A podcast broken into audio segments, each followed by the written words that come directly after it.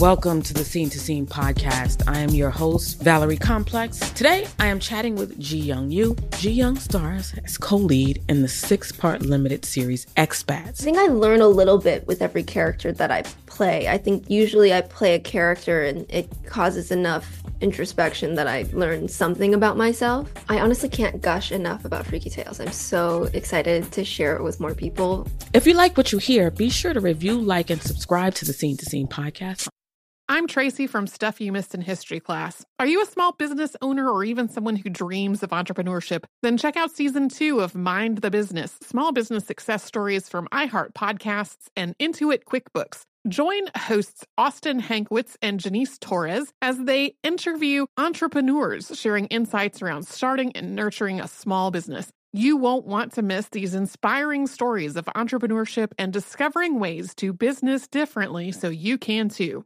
This episode of Stuff You Missed in History Class is brought to you by Get Your Guide. No matter where you are going on your next travels, Get Your Guide offers great ways to connect with your destination and make memories with locally vetted, expertly curated experiences. Things just as examples. You could go whitewater rafting in the Grand Canyon. You could take a tour of Pike Place Market in Seattle with a chef. There's a London Royal Parks and Palaces tour. All kinds of options wherever you are going. So discover and book your next unforgettable travel experience at getyourguide.com mom during Dell Tech Fest, score game changing innovations with limited time deals on select next gen Alienware gaming tech. New dimensions await with advanced gaming systems like the Alienware M18 laptop powered by an Intel Core i9 processor featuring awe inspiring visuals, liquid cooling, three dimensional audio with Dolby Atmos, and impressive overclocking potential. Your dream setup, amazing prices, and free shipping await you for a limited time only at Alienware alienware.com slash deals. That's alienware.com slash deals.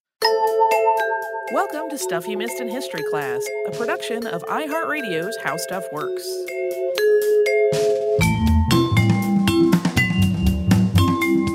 Hello and welcome to the podcast. I'm Tracy V. Wilson. And I'm Holly Fry.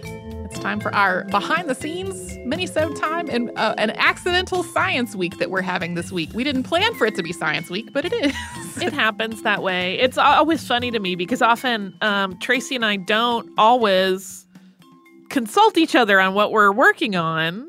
At this point, we've both done so many that we don't really, yeah. you know, need to check in all that much.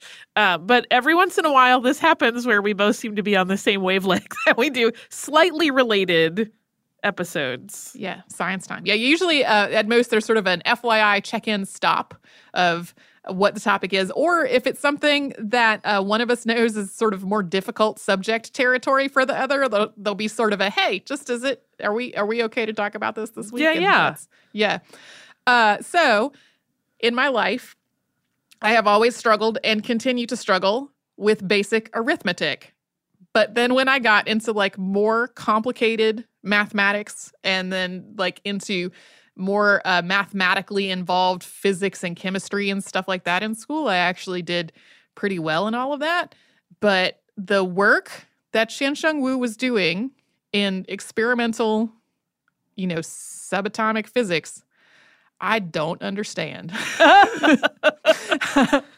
Uh, I watched so many explanatory videos on uh, uh, beta decay. Basically, I get on a basic level, uh, but I watched so many videos that were about her experiment and about what parity is, and about the, a lot of the the more general state of the field of experimental physics at the time. And I'd be like, okay, I I I don't feel like I understand what this means. It's it was weird. I felt like I was pretty good and as a physics student uh, and, until I got to this episode.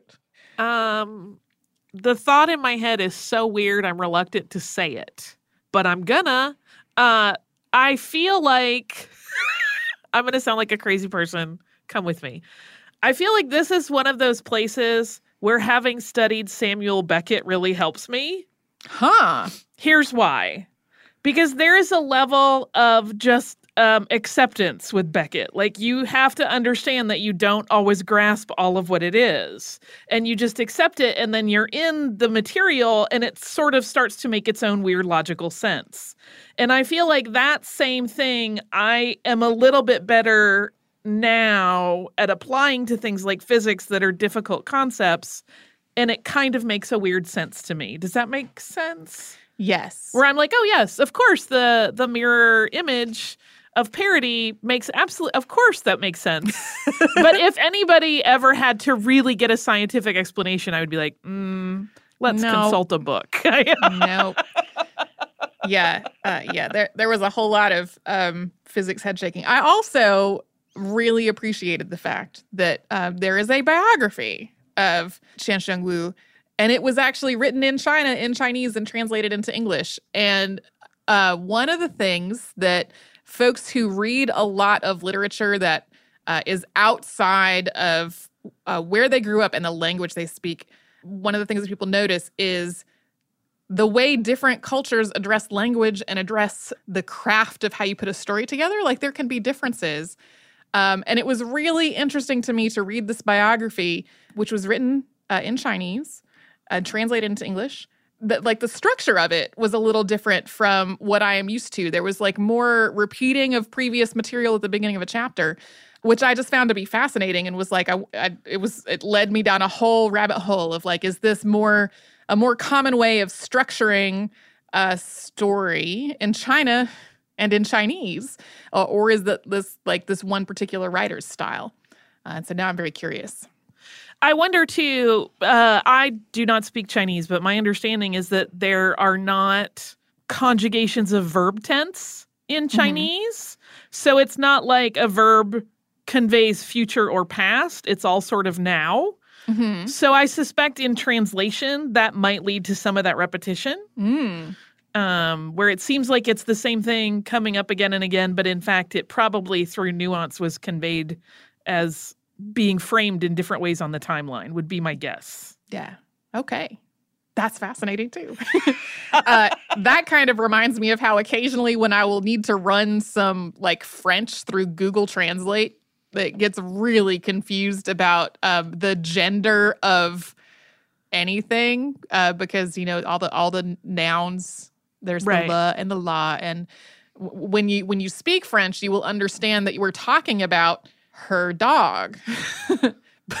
but suddenly Google Translate will be like his dog. And I'm like, no, you're just confused, Google Translate. um, anyway, uh, neither of us as Chinese speakers is uh, very amazing at pronouncing Chinese words. No, they're very, very difficult for me. And as I've said la- last week's Casual Friday, uh, or not last week's, but several back, I think, uh, I tend to speak everything with a French accent, which is a garbage way to do it. And I'm Yeah. trying to cure myself of that very, very bad habit. Yeah, our uh, our our pronunciations on this one did come from Mandarin Chinese uh, speakers, and then we did our best to try to render that accurately. So fingers crossed that we did okay, and apologies if we did not. So, so Tracy, I, I have to confess uh, that in recent years, I have felt a large degree of guilt over every time that I ever inhaled helium to make my voice sound silly. Oh yeah, Now knowing that it is a finite resource that we kind of live on a precipice of running out of all the time. Uh, I don't think I've come to that point, but when we had that conversation at the top of the episode about how I was the person that had to go get the little helium tank and balloons for my brother's wedding, uh, like it was the smallest tank that was available uh, at at the you know party supply store. But I did start feeling kind of guilty by the end that what I wound up doing with it was when I moved and I was like, I still have this little helium tank.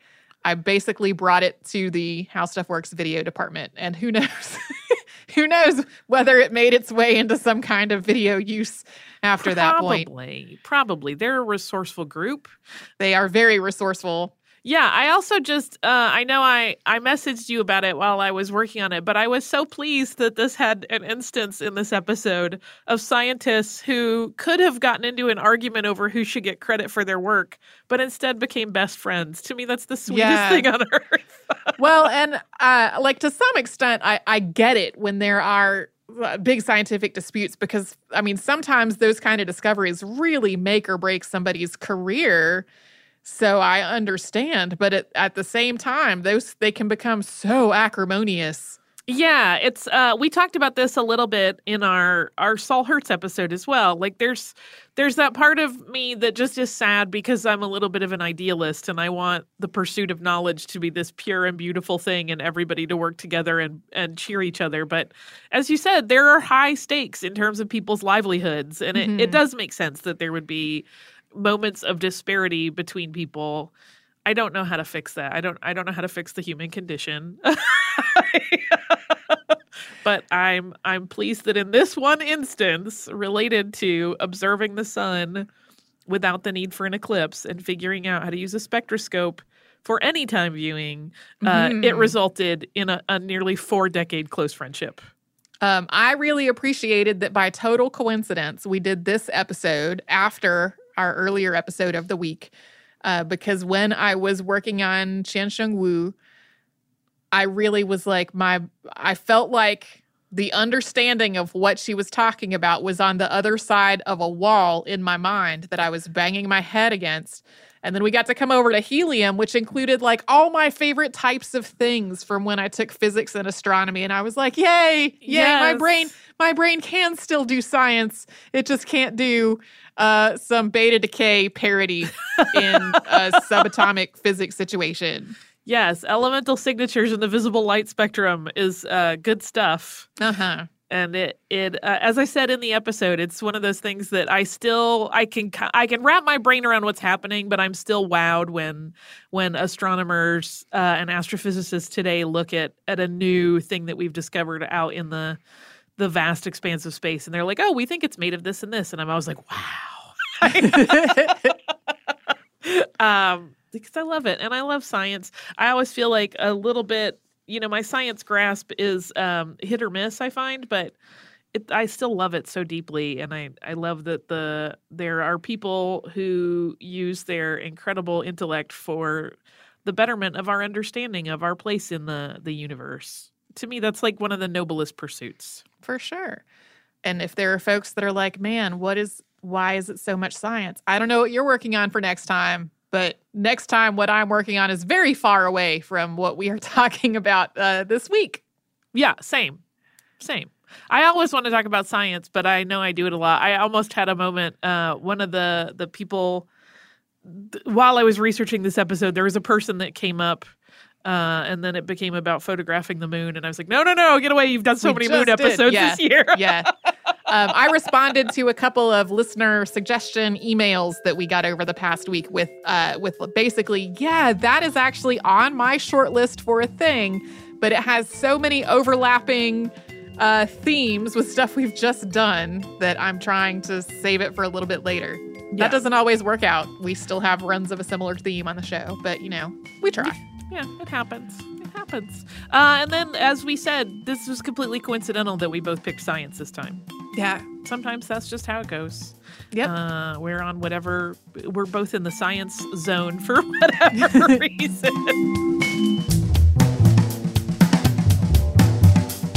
Stuff You Missed in History Class is a production of iHeartRadio's How Stuff Works. For more podcasts from iHeartRadio, visit the iHeartRadio app, Apple Podcasts, or wherever you listen to your favorite shows. Billie Eilish and Finneas O'Connell, they're with us today on Crew Call. I'm your host, Anthony D'Alessandro. Billie's vocals. It was automatic art. you know, I had to like choose a more challenging route than just like da da da da. You know what I'm saying? Like it could have been like easier. And a lot of people have asked me like, how did you choose to have it be so soft and like so simple? And what else was it gonna like? That's what the song wanted. Thanks for listening to this episode of the Crew Call podcast on Deadline. The national sales event is on at your Toyota dealer, making now the perfect time to get a great deal on a dependable new car. Like a legendary Camry built for performance and available with all wheel drive, you can count on your new Camry to get anywhere you need to go. Or check out an affordable and reliable Corolla with a trim for every lifestyle. From the hip sedan to the sporty hatchback, there's a Corolla built just for you. Check out more national sales event deals when you visit buyatoyota.com. Toyota. Let's go places. No one likes to talk about money. Am I saving enough? Can I buy a house? Am I paying too much in taxes? Will I be able to retire?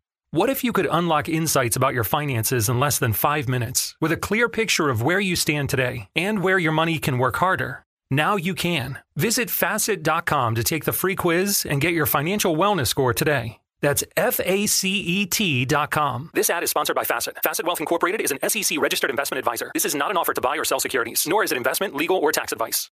Zigazoo has made me zigzag. What I mean by that is, I swore I would never let my kids on social media, but now I'm setting them loose on Zigazoo. Zigazoo is a space for kids to post videos they've created and to share them with other kids just like them. Videos that are moderated by actual people. And since there are no comments or messaging, you don't have to worry about social trolling. Zigazoo, the world's largest social network for kids. Download the Zigazoo app today.